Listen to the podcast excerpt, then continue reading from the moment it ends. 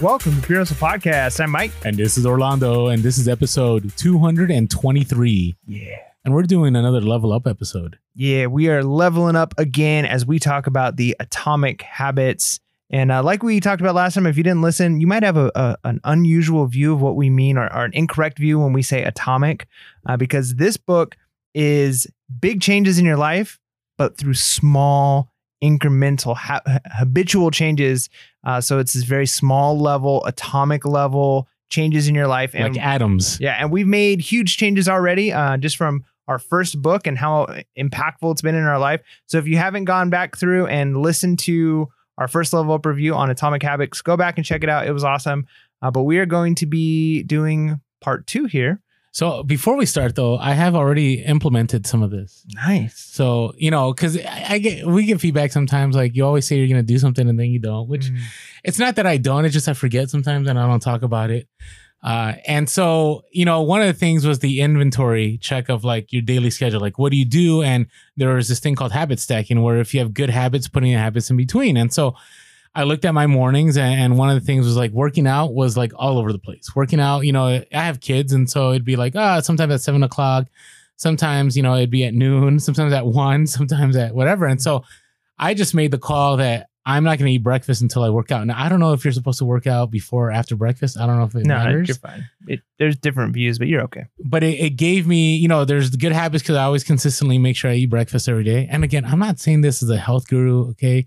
You don't have to. I mean, I'm never going to come across like that. But what it did is I looked at that and I said, you know what? The moment my kid gets dropped off at school, my second kid, the moment I get home, I'm just going to make sure that I'm already, you know, all my workout stuff is there. I get on there. I got this tread climber device and I just go and that's it. And, and consistently I've been able to do that six days in a row. Oh, you feeling better? Oh yeah, feeling better. And then before that, um, I also, you know, I try to do some reading. Uh, and you, you know, sometimes I don't read. Sometimes I'm, you know, I'm trying to uh, read, you know, a book that I'm trying to read, the Bible, whatever it is. And so I, uh, I fit that in right between the time I drop off my kid and the workout and right before. And like, I'm not going to do the workout until I do this first. Mm. Right. And so, you know, he talked about habit stacking, how it keeps you moving forward. And so, so it's been great. It's been great. And, uh, you know, the, the idea that it has to be easy access. And he talks more about that in this section but that was the one of the things he talked about in the previous chapter that you have to make your environment work out, mm-hmm. right? So we got so much to say, but I also switched things up in my environment, making sure that I didn't have, you know, anything on my machine. No. right? Because if you have stuff on a machine, you're like, ah, oh, I'll, I'll, take care of that later. And the next thing you know, you never get to it. So I will say this has probably been as far as a lifestyle change book. I mean, I think Chris Voss's book is probably one of the most impactful mm-hmm. ones. that Never Split a Difference as far as reselling this one, I'll talk about how this relates to me as a reseller too, has probably been one of the more practical books that I've been able to implement right away. So I strongly recommend if you haven't checked out our pre- previous episode, would that be two two one? I think so, two two one. Let, us hope we see. Anyways, you'll see. Yeah, it is two two one. You'll see it there, and and I think it's even worth picking up the book because I think it's one of those books you'll go back to. So there's a link in the bio. Uh, actually, we have a link here on our YouTube if you want to catch that book. All right, let's go to the next section. We're looking at laws three and four. Yeah. Uh, no, two. Two, two three and four. Uh, no, two, two and, three. three. Oh my goodness. All right. You'll you'll get this because uh, we we read up through chapter seven last time. That is true. So uh, sorry, I had my page turned to the wrong section. starting at chapter eight today. Uh, so the second law of behavior change was to make it attractive. So uh, he kind of gives these uh, ways to to implement change, different strategies to make these small changes. And one of the the first things he, he talks about here, the second law, is to make it attractive, make it something uh, that you want, or there's going to be a benefit to it. Uh, because the more attractive something is, the more likely you are going to be to do it, and then uh, uh get that habitual um, processes going. Uh, so, for instance, he just he at one point says habits are dopamine driven feedback loop. When dopamine rises, so does our motivation to act. So, um, this is true of both good habits usually and bad habits. So dopamine is that that chemical that releases that basically is the pleasure sensor in your brain, which is why um, bad habits a lot of times are so easy to get into is because it's they're easier to trigger that dopamine, right? A, a long good workout along with a good meal and then resting 8 hours at night is going to release some dopamine. But you know what else releases dopamine? Eating a donut right? So it's like you've got two options, and both of these things create dopamine rushes. And so when you're trying to create a habit, Do you get the same high with the donut than as you get get eight hours of sleep? well, no, but uh, that's why it's like a, a longer term thing, right? Like, so if, if you go on a, a six mile run, Okay. right, your body is slowly releasing dopamine throughout the day. You feel good, you feel accomplished. You eat a donut, like it's it's a ton of dopamine all at once, right? It's, yeah, and then you feel like garbage. then like you feel garbage the rest of the day, right? okay. But if you had to choose, and you're we're we're we're creatures that that literally thrive off of that dopamine rush. We, especially in our, our culture today, we're constantly looking. That's why we scroll on our phone, right? That's why when you hear the bing, it's like dopamine, dopamine, right? Like you hear a message on your phone, you hear the cha-ching on eBay. That's why they do that.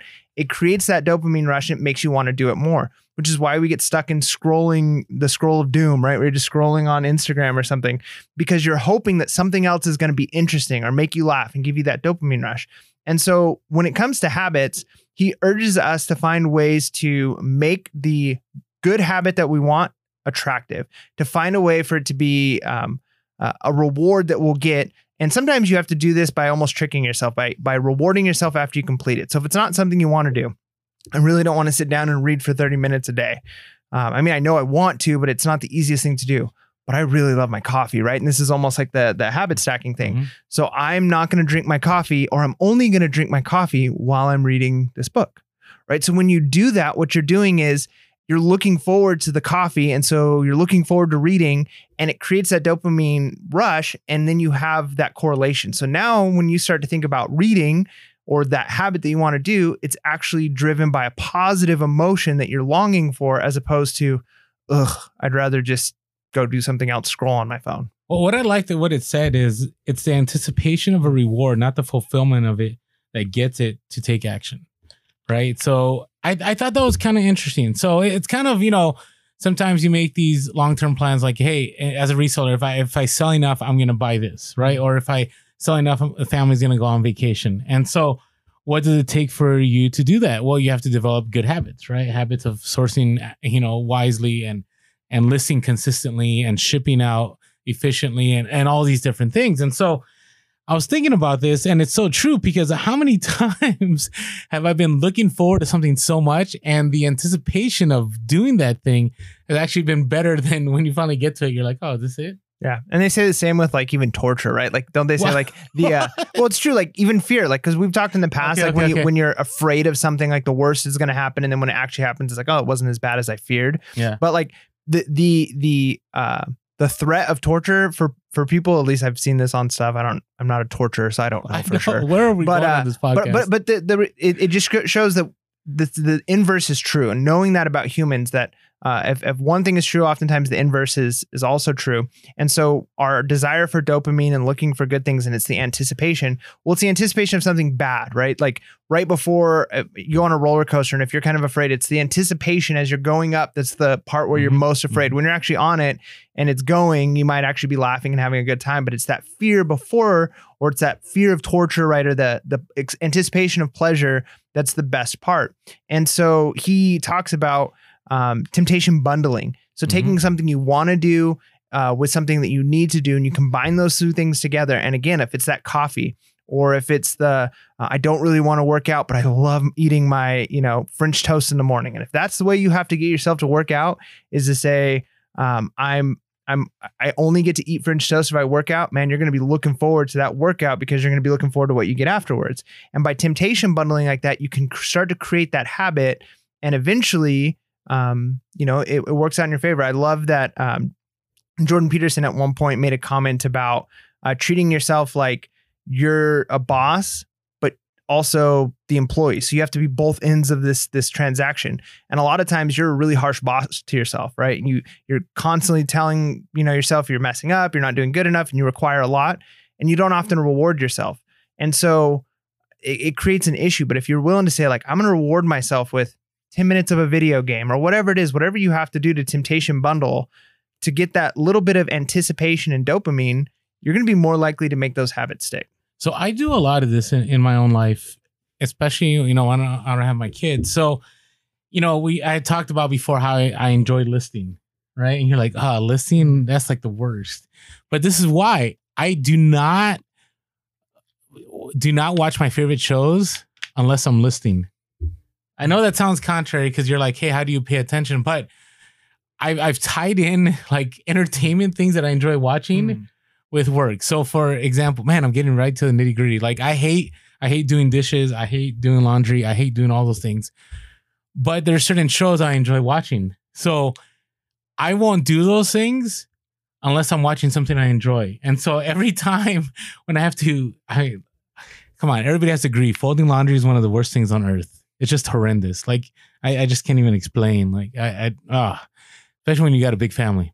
So, anyways, I will put those shows because my mind automatically goes, "Hey, I get to watch this. Oh, I got to do some laundry, but I get to watch this, Mhm. right? I get to do some. I get to do some dishes, but I'm gonna get to watch what I've been waiting to watch, right? Listening. Hey, I've really been wanting to watch this movie. I'm gonna wait now. Some of you might say, "Well, Orlando, I, I really just want to zone out and just enjoy the movie," and I think there's a time to do that. But I will tell you, it's helped me a lot. It has helped my productivity to do that because when I and some might disagree because you know there's there's also the other argument of if you multitask, you're not going to get a lot completed, right? But I don't see it as multitasking if I'm just handling a couple things and I I can do them well, and so lately that has been my habit. Like every night I will list from you know eight to whatever eight to nine or nine to ten, and I'll put The Office on because I love watching the. We all you know unfortunately they left Netflix and they're on Peacock now, but I'm paying for that now. But that is like my uh my comfort zone when it comes to listing. Mm. So I get to enjoy a show I like to watch, and I can only watch that show if I'm listening. Yeah, and I've done a similar thing with like certain books that I like to listen to uh, on Audible. I'll only listen to when I was running, and uh, I hated running, but yeah, I, it it actually was something I look forward to. Well, I want to go on my run because I want to find out what happens next. And I've kind of done a similar thing with not listing because I feel like I need a little bit more focus when I'm listing, but taking pictures uh, because I don't have to focus as much when I'm taking pictures. I don't have to like think about what what should I write here, how can I change. I'm just taking pictures, and it's kind of a, an easy thing to do but there's certain podcasts I'll only listen to when I'm taking pictures. And so Mhm. it's like, oh, a new podcast came out. I really want to listen to this one. Well, I better get to the office and take some pictures, right? So it it does it it definitely helps create something to be more habitual. uh, well, it's it's weird because when I like, let's say I decide to watch some Office, right, and I'll sit down. Like, I'll if I'm just sitting there, I'm gonna feel like I need to get my MacBook and I need to start listening, right? Because because my I don't know what it is, but something triggers in me that hey, I need to do this now. Mm. Like I'm wasting time. I'm not taking care of this. So, anyways, that's just I don't know if they're the best examples, but there are some examples of how I've had it work for me. Now, the ne- the next the next one was kind of interesting. I, I don't know. This one I was kind of back and forth about. I like this one. The the so chapter nine is the role of family and friends in shaping your habits. All right. So what, what are your thoughts on this one? Um, what I really liked about this one is he talks about there's kind of three different three different um, cultures that we belong to, right? We belong to we have a close family and friends. Then we have kind of like our extended tribe, uh, which is like the, the extended culture you might be a part of, and then there's the the powerful, the people we look to and want to be like. And what he argues is that we, whatever cultures we are a part of, we're going to have the types of habits that are well praised in those cultures. So if you are a part of a group of people who, um, and let me just give you a really silly example, um, but I'm going to give this one, and it's really makes me look bad. But uh, when I was when I was smoking again? no, Okay. when I was young, I um, for whatever reason, my parents when they taught us to brush our teeth it was never at night. It was only in the morning. It's the only time we brush our teeth as a kid. I didn't even know people did it as they were older. And then you go to the dentist and they're like, make sure you're brushing two to three times a day. And it was always like, yeah, okay, nobody does that. Two to three times. I, I remember when they used to tell you after every meal. After- Do you yeah. brush after every meal? No, just morning and night. Okay. Uh, but um, then I remember I was so I never had the habit of brushing at night, and then I would go to like like a, a church camp or something like that, and there'd be people around, and they would always go before bed and brush their teeth, and I'm just kind of sitting there. And I'm like, I better go brush my teeth, right? And then like it's almost like the peer pressure of like this is what we do, like, and that's a small thing, but but the reality is when you're around people who do certain things, they value something. You're going to try and blend into that, especially if you want to be a part of that. So if you're part of a a subculture. And I think resellers is a good Mhm. example of that. When you're part of a reselling culture, um, the type of gung ho, go get it, work hard, stay up late, and list till Pure you drop, right? Like all of those things, it's easier to adopt those things if it's valued in your community. And so we can use this knowledge to our advantage. If we're part of a community that values things that we don't value, and it's bringing us down, right? Maybe they like to spend their weekends drinking and you know wasting time instead of being productive and we want we see ourselves being more productive we want out of that lifestyle then you need to find the right kind of tribe or the right community that's going to help move you in that direction No, I agree completely. And the the tough one for me on this one is is you know, what if you want to be part of different communities? Right? That that's a struggle. I mean, we both struggle in that, right? I mean, I you struggle with it more than I do because you're you're a full-time teacher, Mm. right? But and I I think there's a lot a lot of truth in this. You know, in the book they say the shared identity begins to reinforce your personal identity. Right? So my identity's changed, right? When I when I worked at the school, I was a vice principal. I was there, you know, 15 years. Like that was my identity. And it's weird. I remember the first time that Mike said something to me like, Here's a podcast is now part of your identity. Right. And it's weird because I transfer from one group to another group. Right. And, you know, you guys watch me on Instagram. Like, I love reselling. It's what I do. Da da da. But as far as teaching, like, I feel like I'm not, I'm still effective as a teacher when I teach my class once a week but I don't think I'm anywhere as good as I could be Mm. because I'm not in that community anymore. Mhm. Right. I mean, my only discussion with about education is probably with Mike before the podcast. I mean, at any time that we talk about something. But I, I really do believe if you want to be better at anything, and this is common sense stuff, but I, it's good to reinforce sometimes, especially reselling. This is why I'm so big on being on social media, especially if you're a full time reseller you might say, well, I, I've run my business on my own for so long. I don't need to be on social media. I know what I'm doing. I think that's true. I think there's a lot of people that can be really successful. But I will tell you the gains from even the podcast. So I, I was watching uh, a YouTube the other day. Uh, it was like they're going live and there it was all the stock market stuff. You know, everything that's been going down. If you don't know, I don't know where you live, but it's been a big deal. And I remember one of the comments on there said, "Hey, I have my YouTube channel." We're not making any money from our YouTube channel, but we've made a lot of money from the networking and the community that we're in. Right. And it's been so true about reselling where before Piosa podcast, like I thought I knew a lot of stuff, but I've gained so much more value than I think Mike and I have ever shared from being in the reselling community. Mm. There's the motivation, there's the new skills learned, there's the basically the idea that, hey, we know what the ongoing trends are, we know what's happening, we know what to do. And so I 100% believe, you know, what he's saying, you want to develop good habits. And I think the reselling community, as long as, you know, you're connecting with the right people, you're going to develop good habits that are going to help your business. Right. So it says, when changing your habits, this is on page 121. When changing your habits means challenging the tribe, change is unattractive. When changing your habit means fitting in with the tribe, change is very attractive, right? And so if you find that right tribe and that is making your business really, you know, take it to the next level, you're gonna you're gonna want that. You're gonna thrive. That I, I think about Clubhouse right now.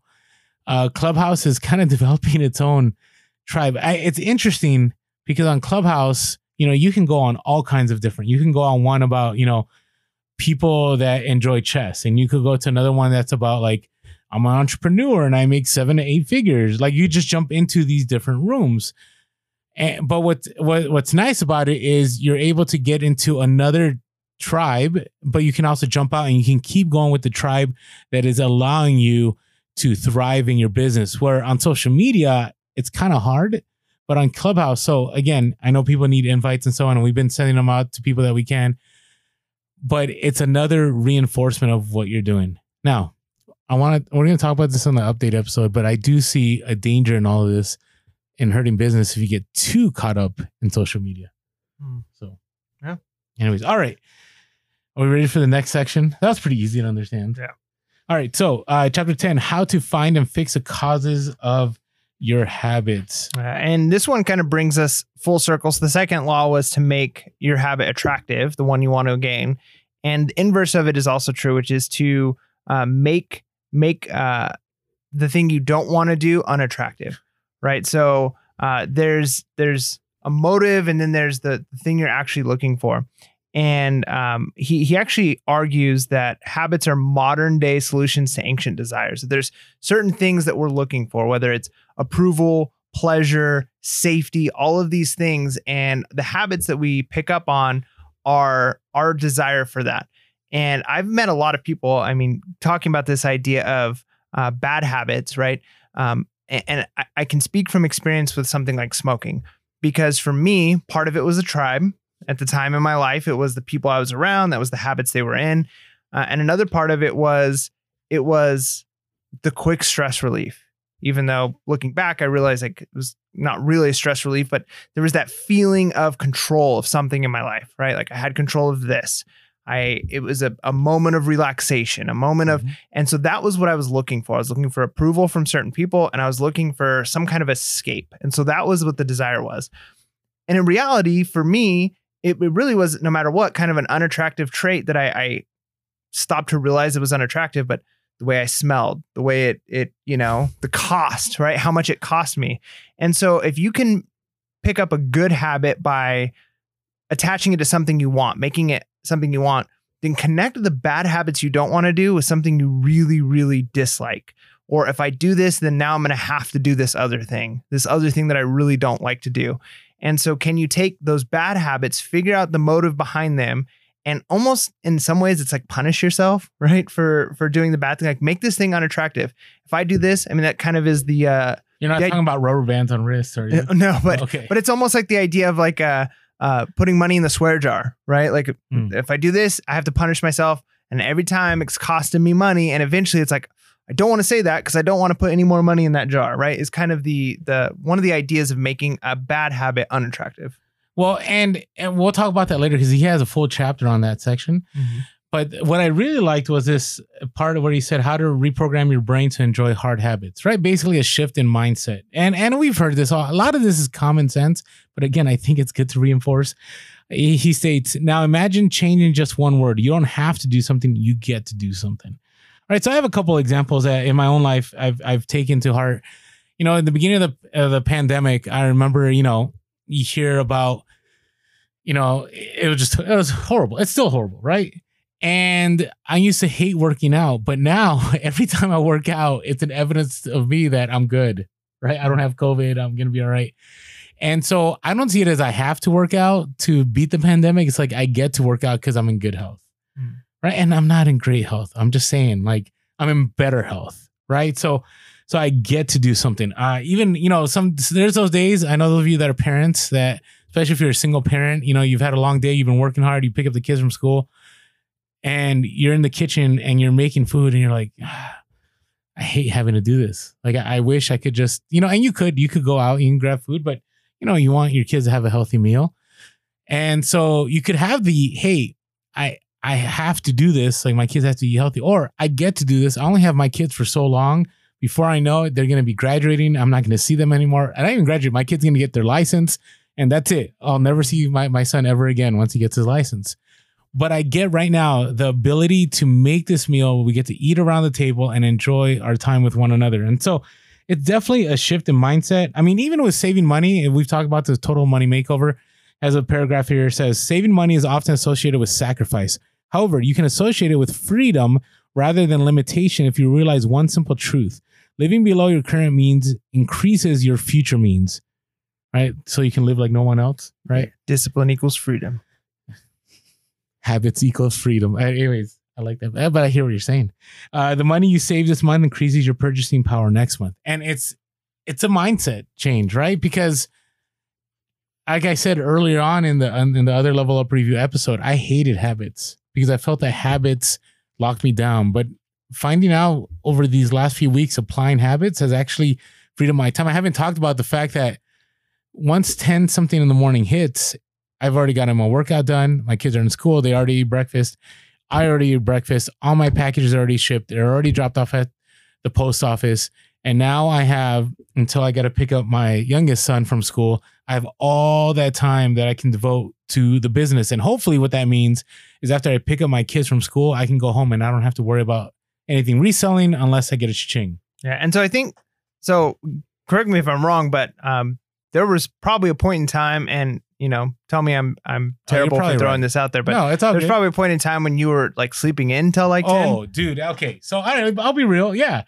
Actually, it was worse than that. It was like noon. Okay, so the reason, like, so we've had an earlier podcast discussions where I'm like, you got to wake up earlier. You got to wake up Mhm. earlier. And a big part of that wasn't just wake up earlier and sit around and do nothing, right? Like, a big part of Yeah. it kind of assumes that fill your day with these things, with good habits. And then, yeah, like you said, when you can look at and say, by 10 o'clock, I've already done things that I might not have had done until the evening Mhm, mhm. right? That actually frees up a ton of your time, a ton of potential, and allows you to be more productive in the evening as opposed to, well, I'll just stay up later and try and do those things. Well, if you try and save the workout until later in the day, it's always hanging over your head. You're probably not going to actually get to it. So, Well, no, I, I'm glad you brought that up because I, I don't know how many times I've shared this, but when I was full time, I felt like I had all the time in the world.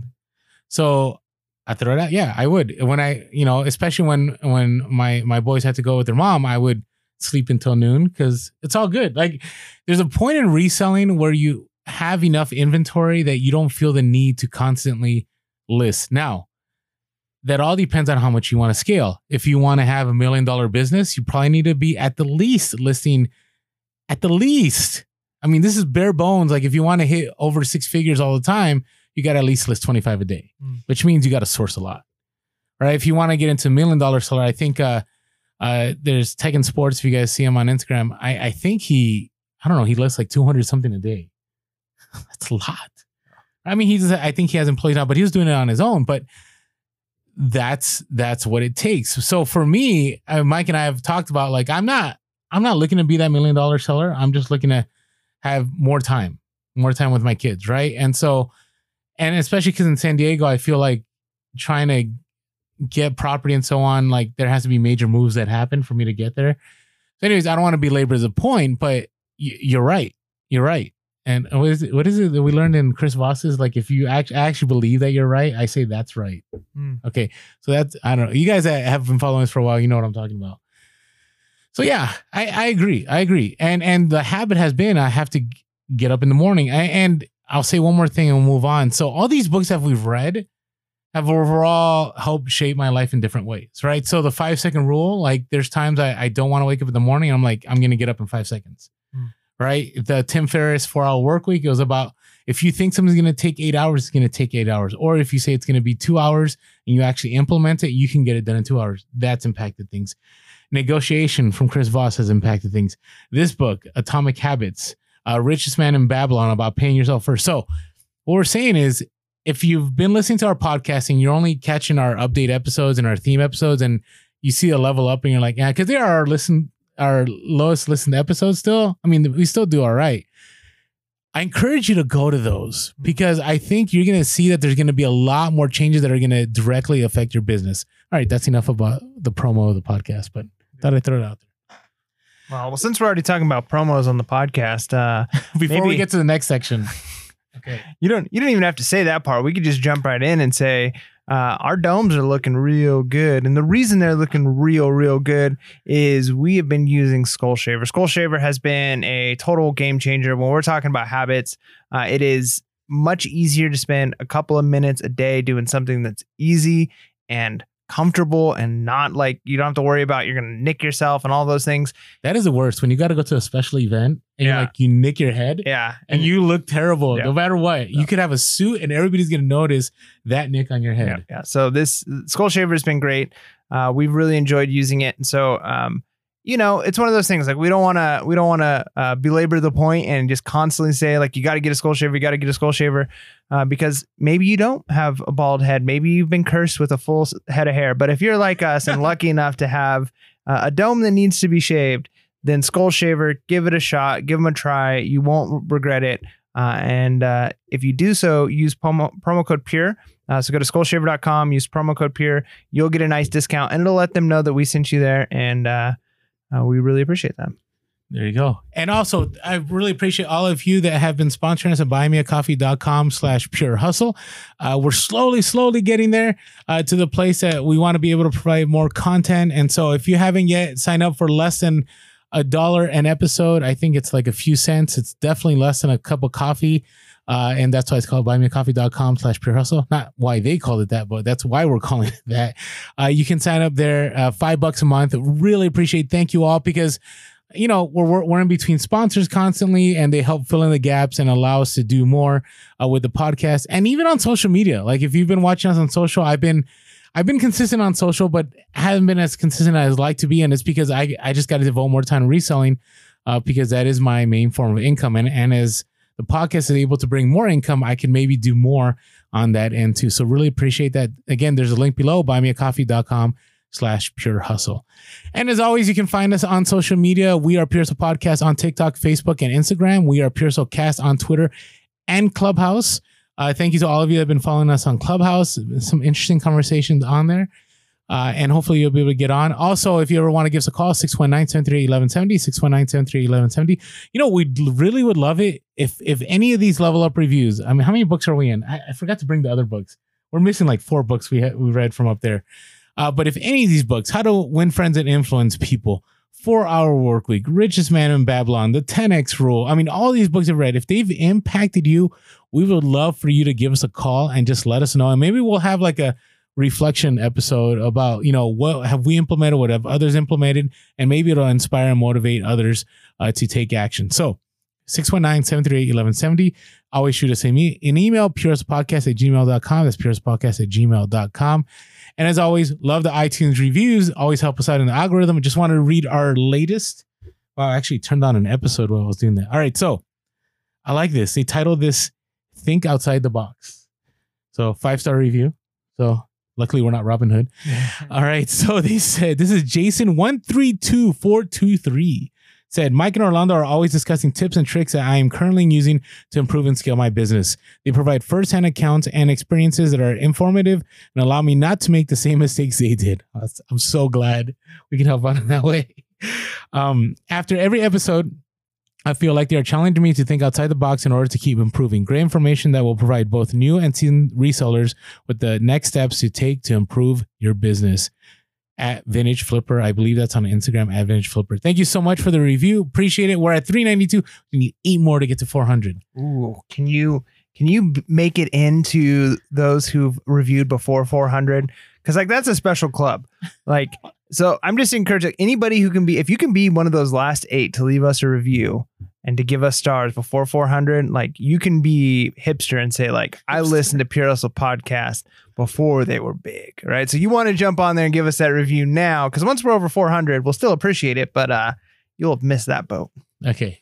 See what I'm doing there? It's Yeah. a little bit of psychology. I'm trying to get them. To- I, hey, it's all good. I get it. I get it. Hey, thank you all for your support. All right, let's let's move on now. We are at the third law. Make it easy. Okay, so chapter 11. Let you get started on this one.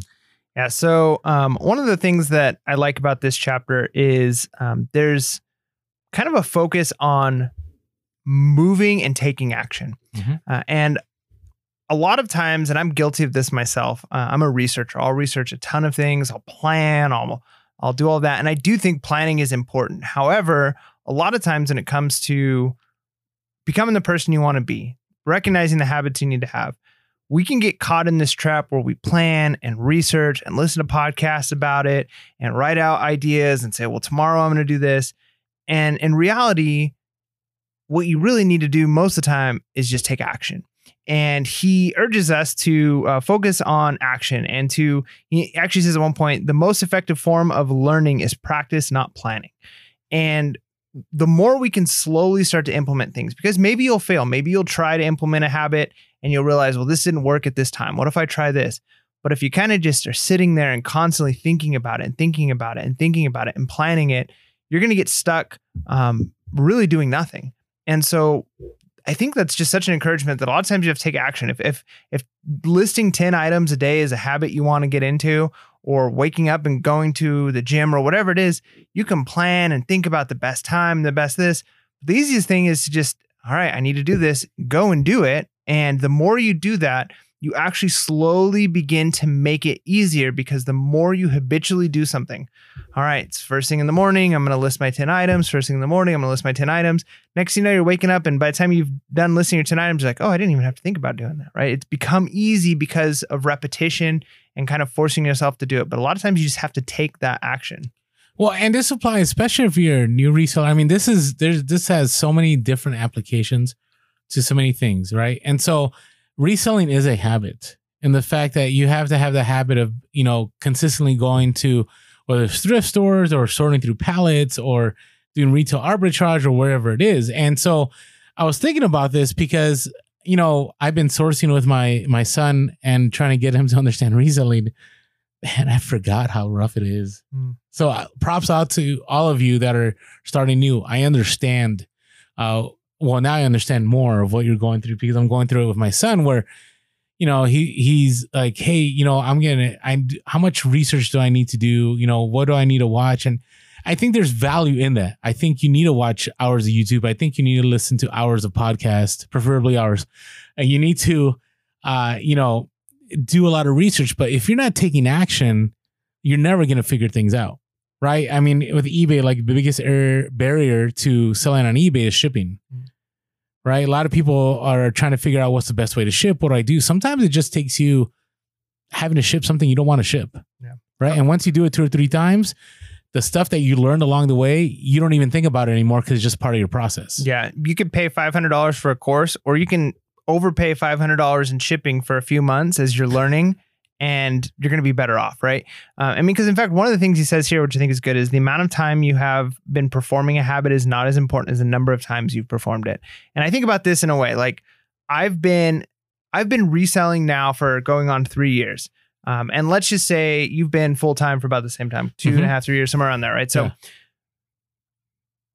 we could say we've been going at this for three years. I know you've been doing it longer, but let's just say we, we could say certain things we've had a habit of doing the same amount of time.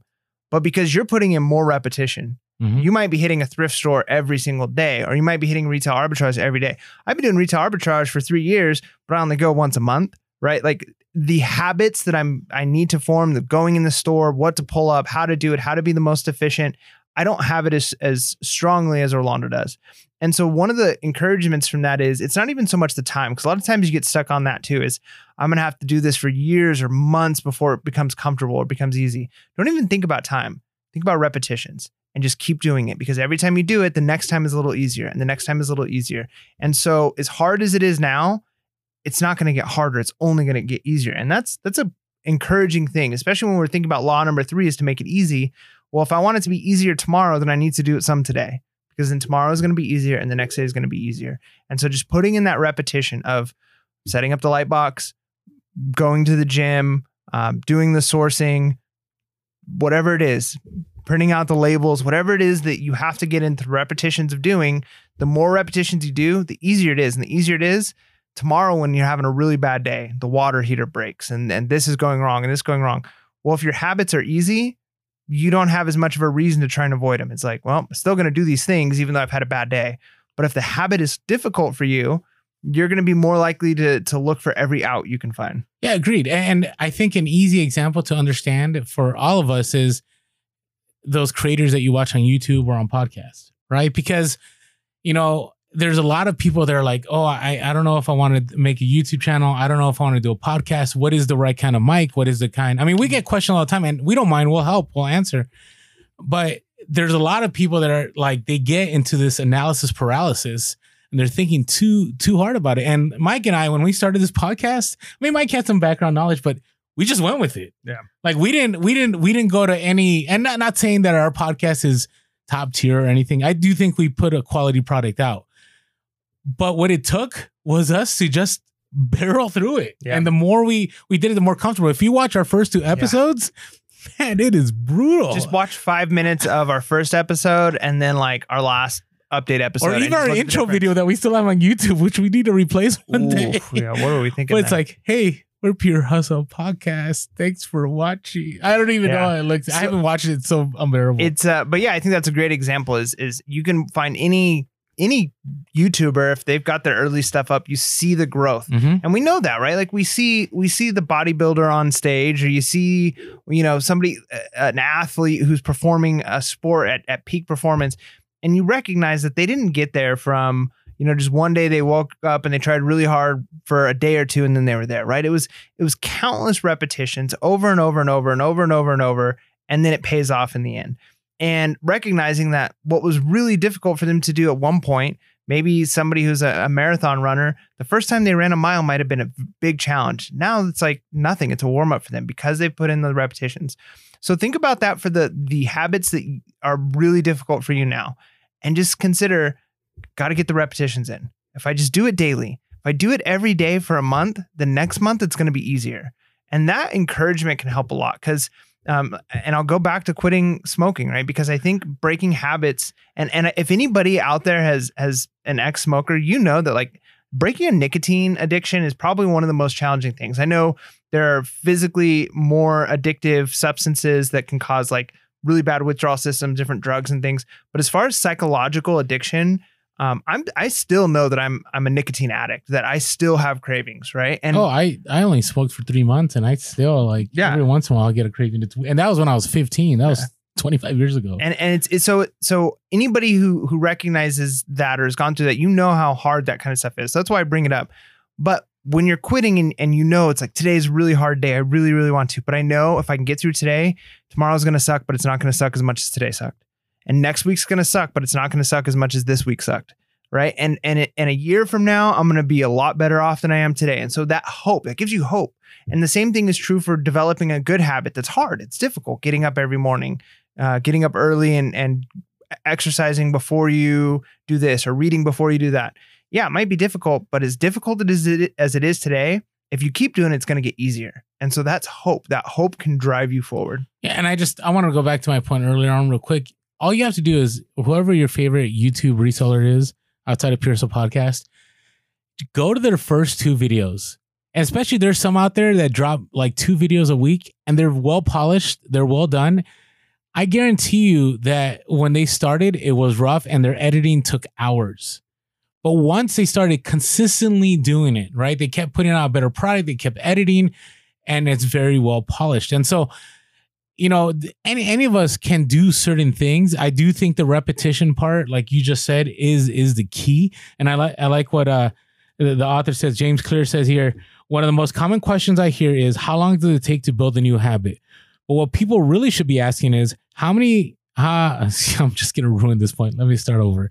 He says one of the most common questions is I hear is, "How long does it take to build a new habit?" But what people really should be asking is, how many does it take to form a new habit? That is, how many repetitions are required to make a habit automatic?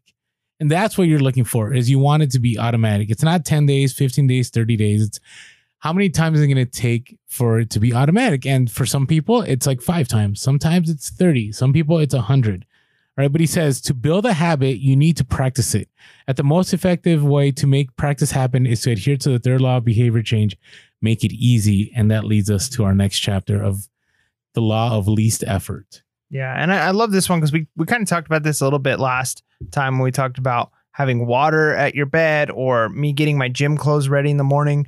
Uh, but one of the things that this uh, chapter talks about is creating an environment where doing the right thing is as easy as possible. We naturally are looking for the least resistance. When we meet up with resistance, if we see another option that seems to be easier, we tend to gravitate towards that. That's why sleeping in and hitting the snooze button is so easy for us, right? Because it's easier to hit the snooze button than it is to face the reality of getting up and it being cold and you've got to, you know, run to the heater and turn it on, right? Doesn't it feel so nice when you just go back to sleep? Exactly, because there's there, if, but the if, dopamine hits hard. Mm-hmm, but if you create resistance, if you make it harder to do that or easier to do the right thing, if you know waking up is really hard to do because it's cold in the morning and you don't have any of your stuff and you're digging through a drawer, well, get your clothes out and the warm stuff out ready. Maybe get your coffee pot ready so by the time you wake up, it's already brewing. And by the time you get in the kitchen, it's there. So you're not, you already are making the morning as easy as possible. And I think this is true for things like reselling. If you have an environment that is easily set up for for taking pictures. Oh, I was about to say we're thinking on the same level. Go ahead, keep going. Yeah, no. So if you've got if you've got your your space clean, you've got a light box that you can have set up, or maybe it's already set up. You always have it set up and you have your stuff organized in a way where um, it's easy to take the item, put it in, take the picture, take it out, put it in the right spot in the inventory. If you, the environment is easy, you're going to do it. But if you've got to dig around, like where did that light box go? I can't find it, and oh man, I need to clean this light box before I use it because there's stuff on the. If you if you have a lot of resistance to the the thing that you're trying to do, you're not going to do it. Or you're going to be more likely to be frustrated and avoid it. But if you make sure that it's easy, right? Like my wife is really good at, you know, making sure everything's really clean before and everything gets put away at night before we go to bed. And I'm like, man, I'd rather just go to bed. But I tell you what, it makes the morning and it makes the next day really easy when everything is in its home and it has its right place. So the same thing is true Especially with in taking your pictures. trailer, man. Oh gosh, yeah. You, you need to make that happen. Small Now, space. We wanted to take a quick moment to thank our sponsors for this episode. Hey everyone, ever found yourself too busy to list or wanting to scale and not knowing how? Well, we've partnered with a great service called Sellhound. They will help you do much of the heavy lifting and can benefit your business in many ways.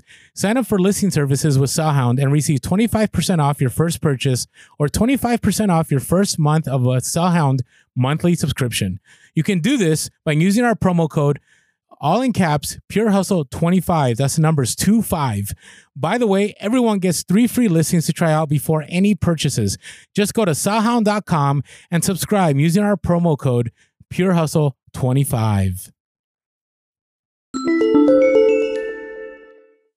So I, I want to add to what Mike is saying because I have, I have a perfect example. So when I first started reselling, I had my my mannequin, which was the mannequin that somebody used in a senior prank on a math teacher. Anyway, that's a, a whole nother story.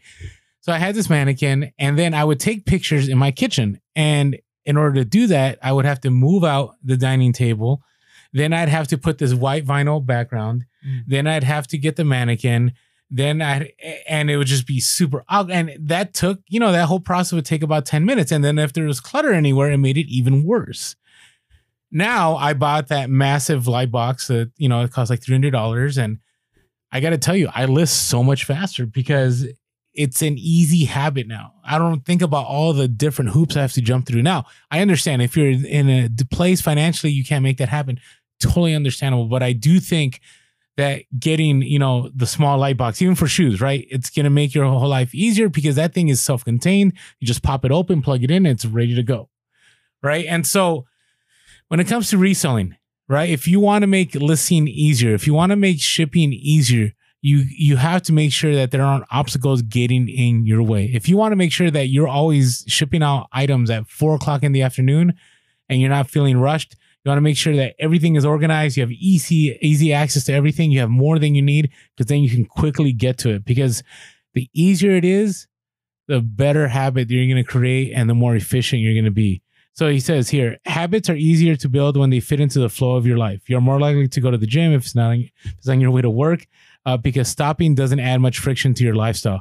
By comparison, if the gym is off the path of your normal commute, even by just a few blocks, now you're going out of your way to get there. So here's another example, and then I'll stop talking. So I, I used to work out with one of my friends, and going to the gym was like a 30 minute drive to go to the gym and a 30 minute back.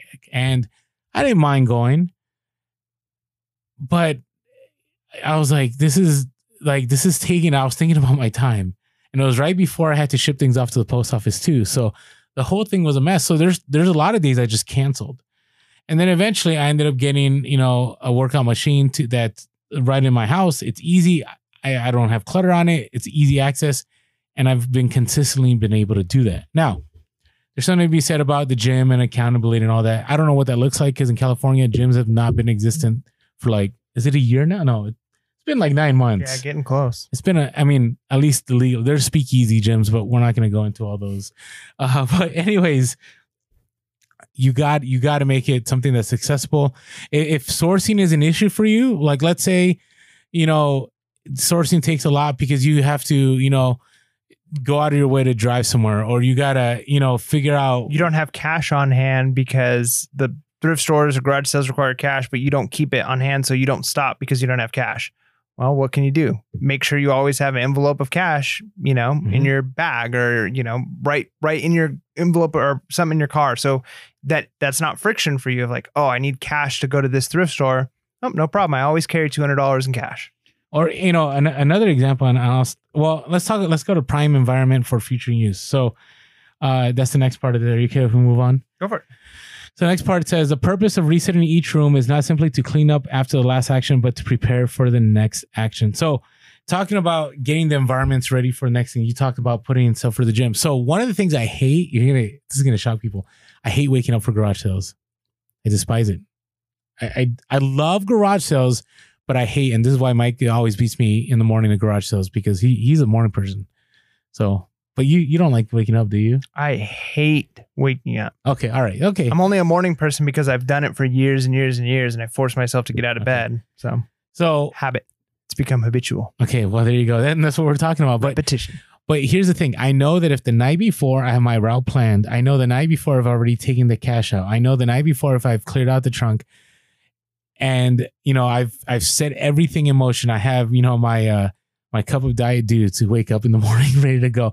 I have everything ready to go. Chances that I'm gonna get out the door on time and hit those garage sales are very high. If I don't plan my route before, if I forget to get cash and I'm like, hey, I'll go to the bank on the way, if I if I'm like, oh, you know what, I got to make breakfast. I don't know. It- it- if there's all these things in place that are going to be obstacles for me, chances that I'm going to get up early are less likely. But if I have everything to go, I kind of there's like this guilt accountability. Like I already did all this, I might as well make this happen. Right? It's kind of like if you don't want to go to the gym. Well, if you're already all dressed for the gym, you got your shoes on. You know, chances that you're to sit down and, and take off your shoes and go sit on the couch and start watching Netflix are probably pretty small right? So it's very important to prime the environment for future use, right? Whenever you organize a space, uh, James Clear says, for li- for its intended purpose, you are priming it to make the next action easy. Mhm. Are we good with that? That all makes sense. Yeah, it's good. I mean, it's it's it's the same. This I think it's the same thing he was talking about previously about making your environment Mhm. right? But it, it's it's so true because I, uh, one more thing, clutter, right? Clutter to me is is bad. Yep. If I spend, if I spend, I mean, people come into my classroom. Not saying I don't clutter. I'm a mad professor. When I was an educator, I was a mad professor. Mm, not me. I my desks, my desk. I will spend ten minutes at the end of the day if I have to to get everything put away perfectly at my my desk at work because if I have a perfectly clear desk with everything in its place, my my efficiency and effectiveness goes up tenfold. Right. So even one or two papers out of place and it's bugging me. It's you're constantly thinking about it. And so yeah, getting rid of the clutter there makes everything so much easier. Uh, but it takes a little bit of time. It's funny how c- that time it takes to get set up or clean up an area might spend five or 10 minutes, but you're going to save way more than five or 10 minutes throughout the day. Mhm. Right. Which kind of is what leads into the next part of um, stop procrastinating by using the two minute rule. And in this section, one of the things he kind of argues is that you can't, um, you, you got to make new habits uh, short and simple and easy to start with. And the two minute rule is a habit when you're first starting a new habit, you should be able to complete it in two minutes. Um, and once you've established a habit, you can improve a habit, but you can't improve a habit that doesn't exist. So it's kind of one of those, it's better to start with something. If your goal is, I want to run, you know, three miles every morning when I wake up, or I want to list a hundred items every day, you got this big lofty goal. Well, maybe the habit needs to be, I'm going to list every day. I'm just going to mm-hmm. list every day. I'm not going to set some crazy number. Eventually, I want to be at a certain point, but I'm going to list every single day because once you get in the habit of listing every day, then you can improve it. Huh. I could list a few more items or I can list a little bit faster. But if that's not a habit, if you're not listing every day anyways, then lofty goals aren't going to change mm-hmm. anything. But if you can make it simple and easy, a simple process that you can do once you've created it as a habit, now you can improve it. It, it's it's so true because you have to start somewhere, right? And I think that's one of the best parts of atomic habits. We're talking about atoms. We're talking about building blocks. We're talking talking about starting small. And some things may seem monumental. Listing hundred items a day to me seems monumental, right? But if you just start with five, and then after a while you get to ten and fifteen and twenty. And then you get quicker about it, right? You're more efficient. You develop better systems. You will get to that place right? So it says whenever you are struggling with to stick with a habit, you can employ the two minute rule. It's a simple way to make your habits easy. And so, you know, I, I kind of it, it's I it does take discipline.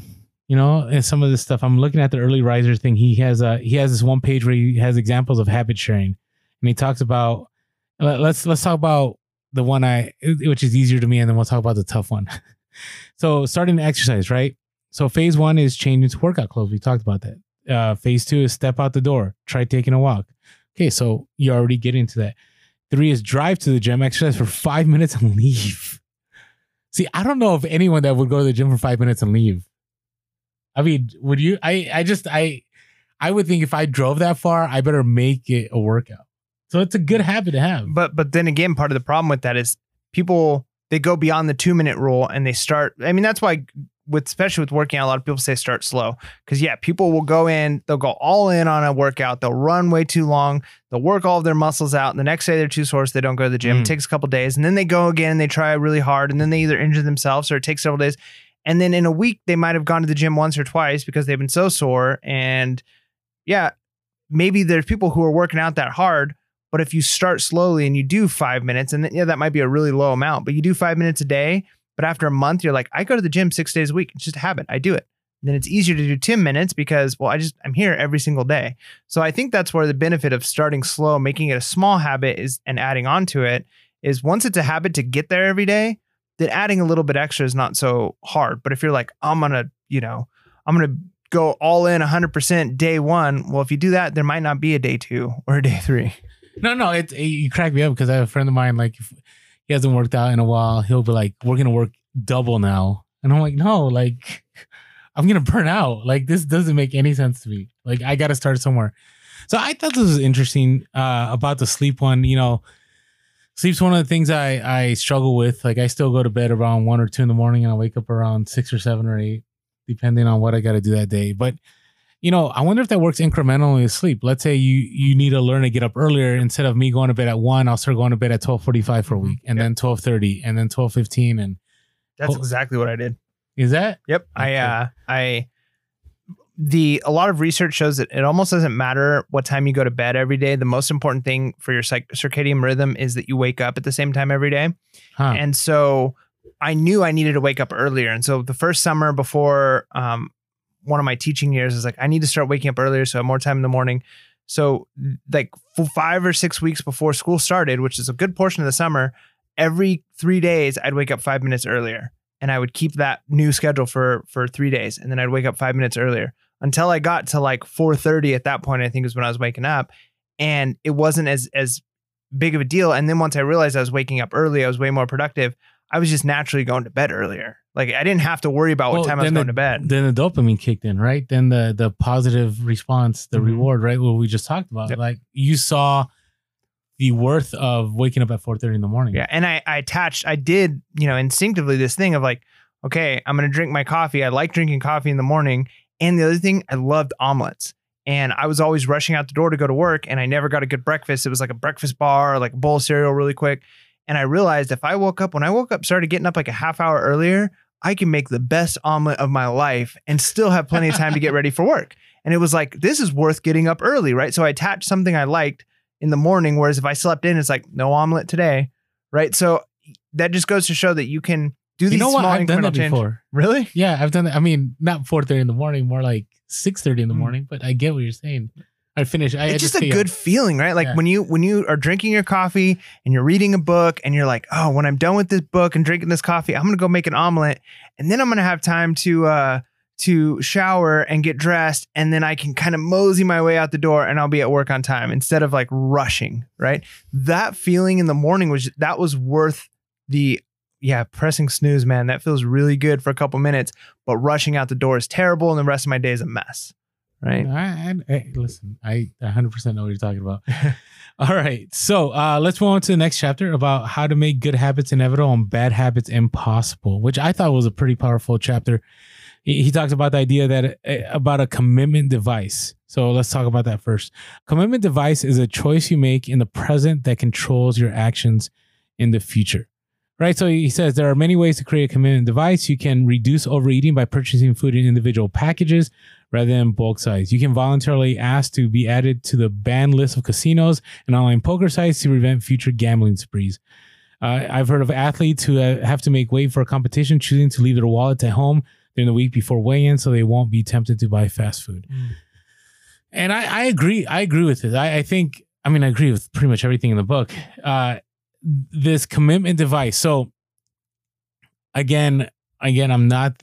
We're talking about health, but I think health is important. And one of the things I struggle with is my health. My health goes up and down, up and down, up and down.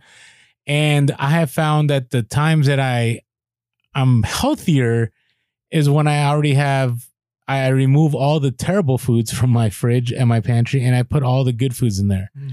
And then on top of that, I have the the guilt of I dropped a lot of money. I better not waste this money. Right? So I better eat what's here. I better, you know, enjoy what's here. And so I, I think it's really good to to make it difficult for you to jump into any bad habit you have, even if it costs you maybe a little bit of money or maybe a little bit of time. You have anything you want to add to that?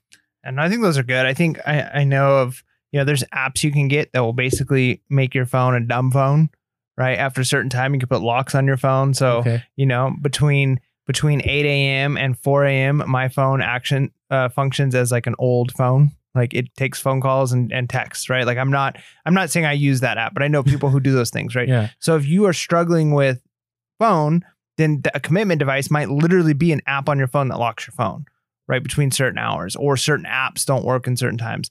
Another commitment device, it could be as simple as an alarm clock.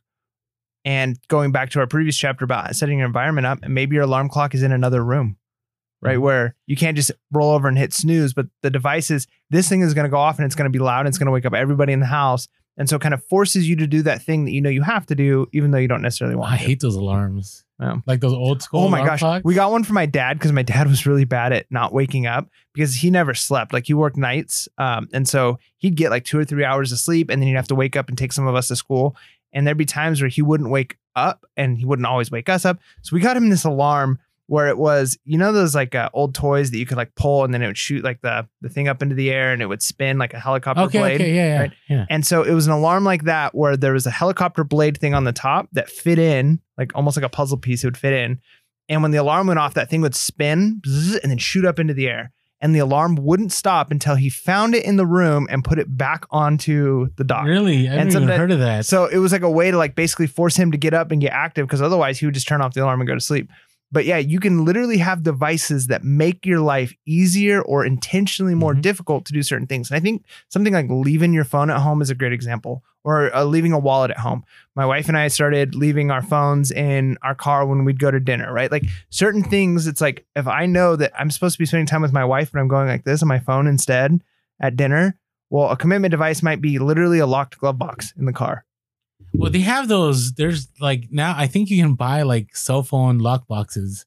So if like you're hanging out with people, like everybody puts their phone in there and they lock it, which crazy that that's where we're at in society, you know. But it's all good. I, I'm still, you know, it's funny. I'm not. eh, This is gonna divert us a little bit, but I remember when I first got my iPhone back in 2010, and I got so much hate for being on my phone all the time. Like, because I was always on my phone when we are talking to people. Now, everybody's on their phone. So you were just addicted before everybody else was addicted. Yeah, but it's like a norm, right? I mean, I'm not saying it's right. Like, obviously, if I'm taking somebody out to a nice dinner and stuff, they're going to be the center of my attention, not the phone, right? But you know, when I'm hanging out with Mike, whatevs, you know. But but but but it's it's interesting because sometimes we we forget that some of these things are bad habits, right? They're things that we need to resolve. They're things that we need to take care of, and so being able to set up commitment devices, whatever it be, if it's like, hey spend a little bit more to make something happen or removing something to make sure something doesn't happen. Or auto renewal, like another good example, like on Amazon. Let's say there's a vitamin you know you're supposed to take, and you're pretty good at taking it, but like, oh, I didn't buy any more. Just put it on a on on Amazon where it comes every 30 days. A new one comes in the mail. Mhm. And if it's been like a month since you've used it, and, you, and here comes another bottle, and the next month here comes, a, eventually you're gonna have to start using this thing because you're paying for it, and you've got them here. So you're gonna you're gonna Yeah. take the supplement, or you're going to whatever it is. Like so, sometimes even that can be a useful device. Like get a subscription to something that might help motivate you to do that thing. Get a subscription. Uh, you might push back on this, but if listening to certain books, like I want to listen to uh, to books. I'm not a big reader, but I'd like to read, you know, uh, Moby Dick, and and so I want to read more of If these there's books a in my life. buy-in, you're more likely to do things. Yeah, so you're like, if you know, have to spend money, you're going to make it happen. I'm gonna I'm gonna buy you know Audible. I'm gonna every month I'm gonna see this subscription come out, so I better use Audible. Or DietBet was a good one for me for a while. Is you pay a certain Oh, amount of money remember to do the to to basically say I'm gonna lose a certain amount of weight in a certain amount of time. That that motivation, like you said, a buy-in kind of forces you. But how can we use technology?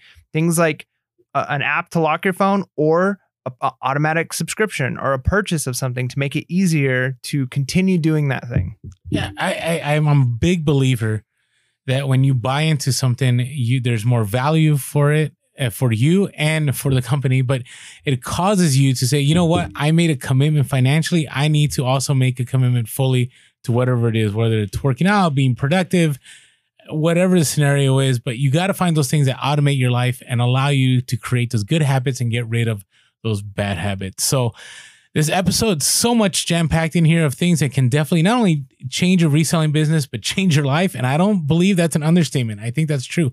And not because of us, but because of James Clear's book, uh, The Atomic Habits, the Yeah. tiny changes that cause remarkable results. That's right. And I truly believe that to be true because it's already happened in my own life. And hopefully, if it, yeah, I am fumbling this. And hopefully, it's happening yours. And with that being said, make sure to be real Be relevant. and be reselling. Late. Peace.